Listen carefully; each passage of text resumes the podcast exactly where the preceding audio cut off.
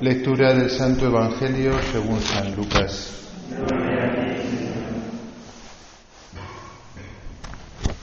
En aquel tiempo Jesús, lleno del Espíritu Santo, volvió del Jordán y el Espíritu lo fue llevando durante cuarenta días por el desierto, mientras era tentado por el diablo. En todos aquellos días estuvo sin comer y al final sintió hambre. Entonces el diablo le dijo, si eres hijo de Dios, di a esta piedra que se convierta en pan. Jesús le contestó, está escrito, no solo de pan vive el hombre.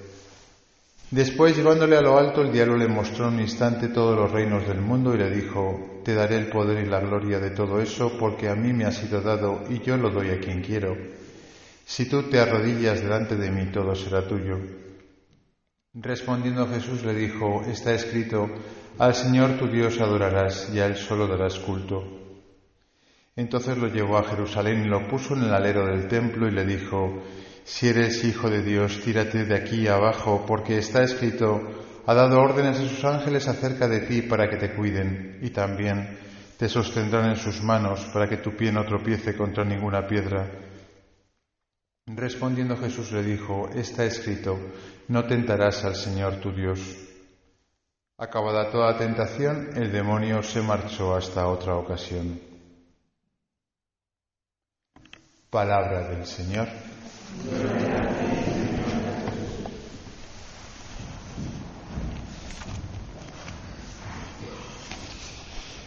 Queridas hermanas carmelitas, queridos hermanos todos, hemos empezado la cuaresma, este tiempo de preparación para la Pascua, de purificación. Y siempre en el primer domingo tenemos este Evangelio de Jesús en el desierto.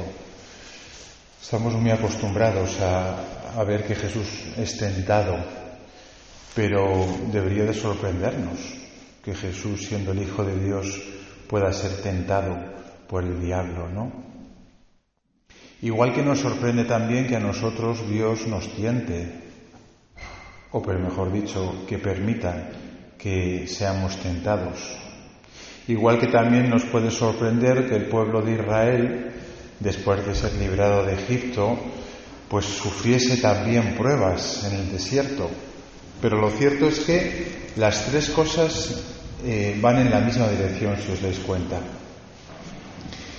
Eh, mirad, por ejemplo, el pueblo de Israel. El pueblo de Israel fue liberado portentosamente de, Egipto, ¿verdad? Después de pasar allí toda la esclavitud, clamaron al Señor y el Señor les, les sacó de una, mano, de una manera prodigiosa, con, con esa apertura del Mar Rojo que todos hemos visto en alguna película, ¿verdad? Pero cuando cruzaron al otro lado y, los egipcios se hundieron en el mar, eh, comenzaron una serie de pruebas para los israelitas. Podríamos pensar, hombre, ya que les ha librado de los egipcios, pues que les lleve por una autopista directos ¿eh? a la tierra prometida y ya está. Qué grande es el Señor y qué bueno es Dios. Pero lo cierto es que no, comenzaron una serie de pruebas. Estuvieron tres días andando, no tenían que, beber, luego pues no tenían que comer, de tal manera que a cada prueba que les ponía el Señor, como bien sabemos, ellos respondían quejándose, murmurando, dudando de Dios. ¿Podía haberlo hecho Dios de otra manera? Pues podía haberlo hecho. Podía haberles llevado directamente por una autopista. Igual que hizo el prodigio del Mar Rojo, ¿verdad? Pero no quiso, sino que quiso que después de haber visto cómo les había librado de una manera tan portentosa, ¿no? Abriendo el Mar Rojo, ellos se fiasen de que Dios estaba con ellos. Pero ellos no fueron capaces de fiarse y empezaron a rebelarse contra Dios, contra Moisés, hasta el punto de que Mm, Dios les castiga estando 40 años dando vueltas por el desierto. 40 años.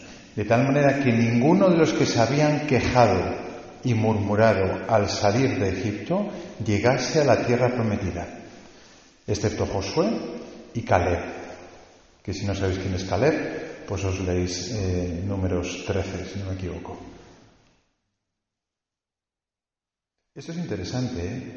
porque lo que Dios hace con el pueblo de Israel también lo hace con nosotros. El pueblo de Israel es para nosotros un referente de cómo Dios nos trata. Y si Dios ha hecho obras grandes en nuestra vida, y si estamos aquí todos es porque Dios ha hecho algo grande en nuestra vida, espera de nosotros que nos fiemos de Él. Y le duele profundamente que desconfiemos, que murmuremos, que no creamos, precisamente porque hemos visto obras grandes de Dios en nuestra vida. Porque hay veces en nuestra vida que nos puede pasar como el pueblo de Israel. Bueno, ¿por qué el Señor no me lleva por un camino más fácil? Porque Dios no me pone una autopista, no me quita las tentaciones.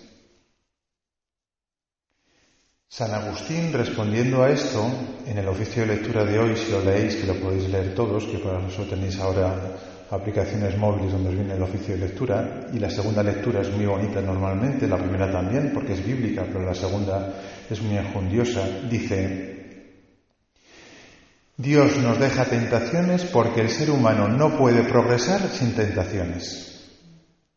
Ah, pero si yo creía que yo progresaba por una autopista, pues no. No puedes progresar sin tentaciones, dice San Agustín. ¿Por qué? Y añade él, porque solo te vas a conocer a ti mismo en la tentación. Porque solo cuando vengan los momentos difíciles vas a saber realmente quién eres tú. No penséis que vosotros sois los de las fotos de Instagram. Sabéis perfectamente que no sois los de las fotos de Instagram. ¿eh? Nadie sube fotos feo, ¿eh? babeando, ¿eh? cansado. Bueno, en todo caso estás ahí corriendo para hacerte un poco el machote no sé qué. Pero nadie sube las fotos de cuando está cabreado con su marido, con su mujer o con su novio, con su novia. No, sacamos nuestras mejores fotos. Es en los momentos difíciles cuando nos conocemos, dice San Agustín. Por eso es necesaria la tentación y la dificultad. Y da una tercera razón San Agustín y dice, la tentación está porque nadie puede ser coronado si no ha vencido. Y no puede vencer sino ha combatido. Y para combatir tiene que haber un enemigo y por tanto tentaciones. Luego, no terminamos de entender por qué Dios nos lleva por un camino más recto. Lo cierto es que al final, más allá de las razones de San Agustín, la mayor de las razones es porque Jesús también fue por este camino. Porque Jesús también fue por este camino. ¿Podría haber un camino más fácil? Podía haberlo. De hecho, en números 14, Dios le dice a Moisés, después de una de estas rebeliones que tiene el pueblo de Israel, mira Moisés, estoy harto del pueblo. Así que voy a hacer una cosa, me voy a cargar a todos. Los voy a matar a todos. Y de ti voy a hacer un nuevo pueblo. Fijaros, ¿eh? Moisés que estaba harto, estaba harto de los israelitas, porque querían incluso apedrear. Él, que ni siquiera había sido el que había decidido ser líder del éxodo, sino que Dios se lo había pedido y él había aceptado. Le dice Dios, después de que le han calentado la cabeza ya mucho los israelitas, mira, mato a todos y empiezo un nuevo pueblo contigo. Curiosamente Moisés dice que no. Y no creáis que le pone una chapita a Dios ¿eh? y le pone en el primer puesto del podio. No, no. Moisés está 40 años también en el desierto junto con el pueblo, sufriendo. Y al final incluso ni siquiera entra en la tierra prometida. Dice el libro de los números que Moisés era el más humilde de todos los hombres. De hecho, dirá que no volvió a ver un profeta como él, hasta Jesús, claro.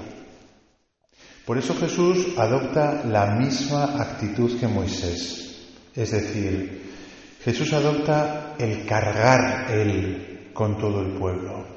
Y por eso Jesús se somete a la tentación. Al igual que Moisés acepta el peso de todo un pueblo que se revela y él acepta ser tentado también. Nosotros que estamos en un mundo cada vez más secularizado, donde Dios pues ya es como si no existiese, o si existe es para reírnos de Él, para reírse de Él, ¿no? Y para mofarse de él, ¿no? Dios también busca personas como Moisés que estén al frente del pueblo. Y no me estoy refiriendo a los curas ni al Papa, perdón, si creéis los matrimonios, los que estáis aquí con, vocación de, matrimonio, de matrimonio, que era solamente para los, los curas. No. Es verdad que la vida consagrada, las hermanas carmelitas, ¿no? la vida contemplativa en general, pues ciertamente que tienen ese puesto. Y por eso viven este tipo de vida.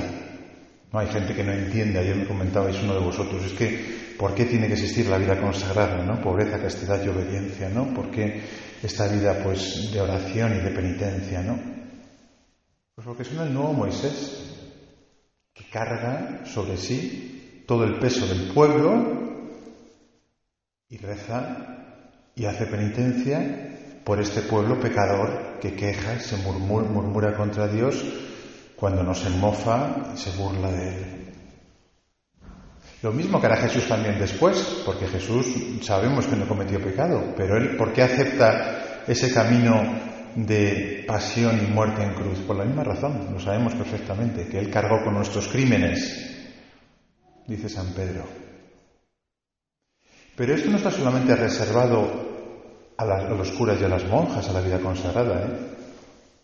Os lo decía el otro día, el miércoles de ceniza, en Calatravas.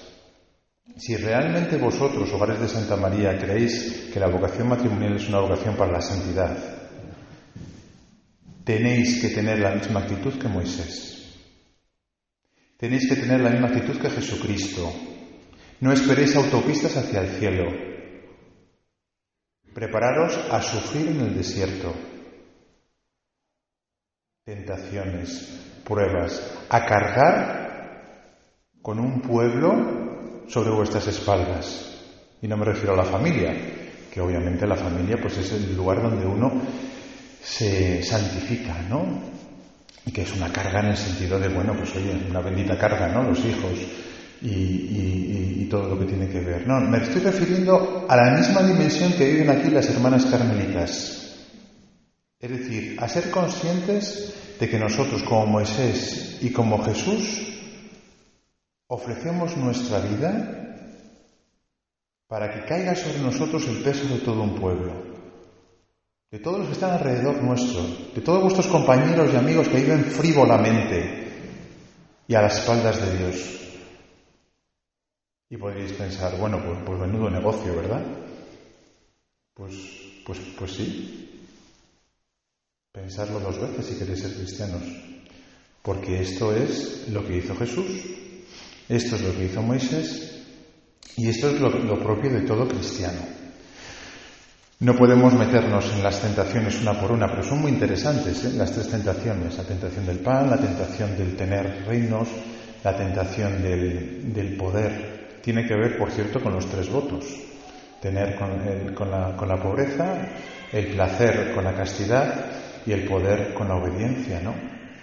Pero en resumen, en resumen, podíamos quedarnos con lo que hemos leído en el Salmo que es tan bonito. Quédate conmigo, Señor, en la tribulación.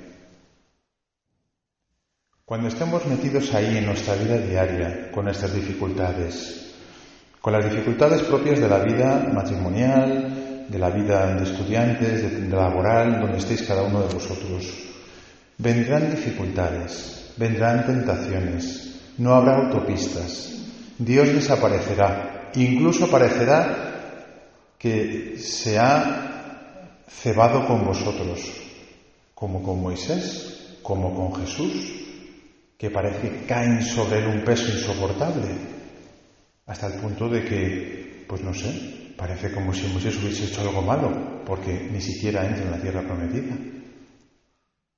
En ese momento hay que reaccionar con el Señor, quédate conmigo en la tribulación.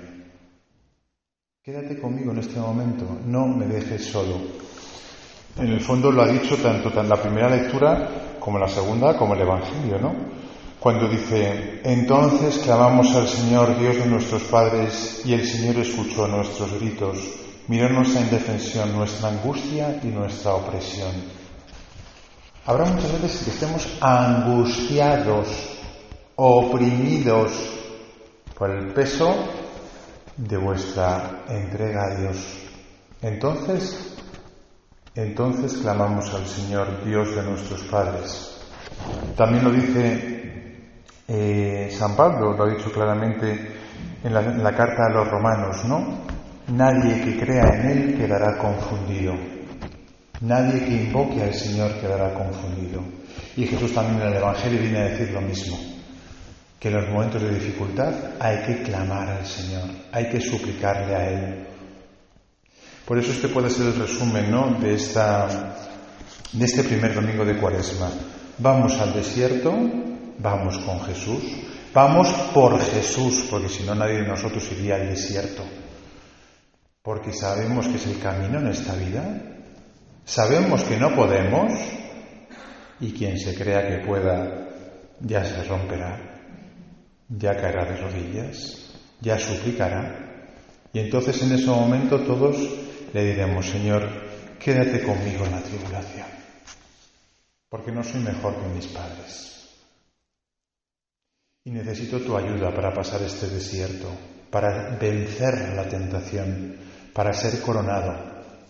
En esos momentos de dificultad, por cierto, normalmente no solamente dudamos de Dios a veces, sino que también dudamos de nosotros mismos, nos, vemos feos, nos vemos repugnantes, nos vemos incapaces de todo. No os escandalicéis.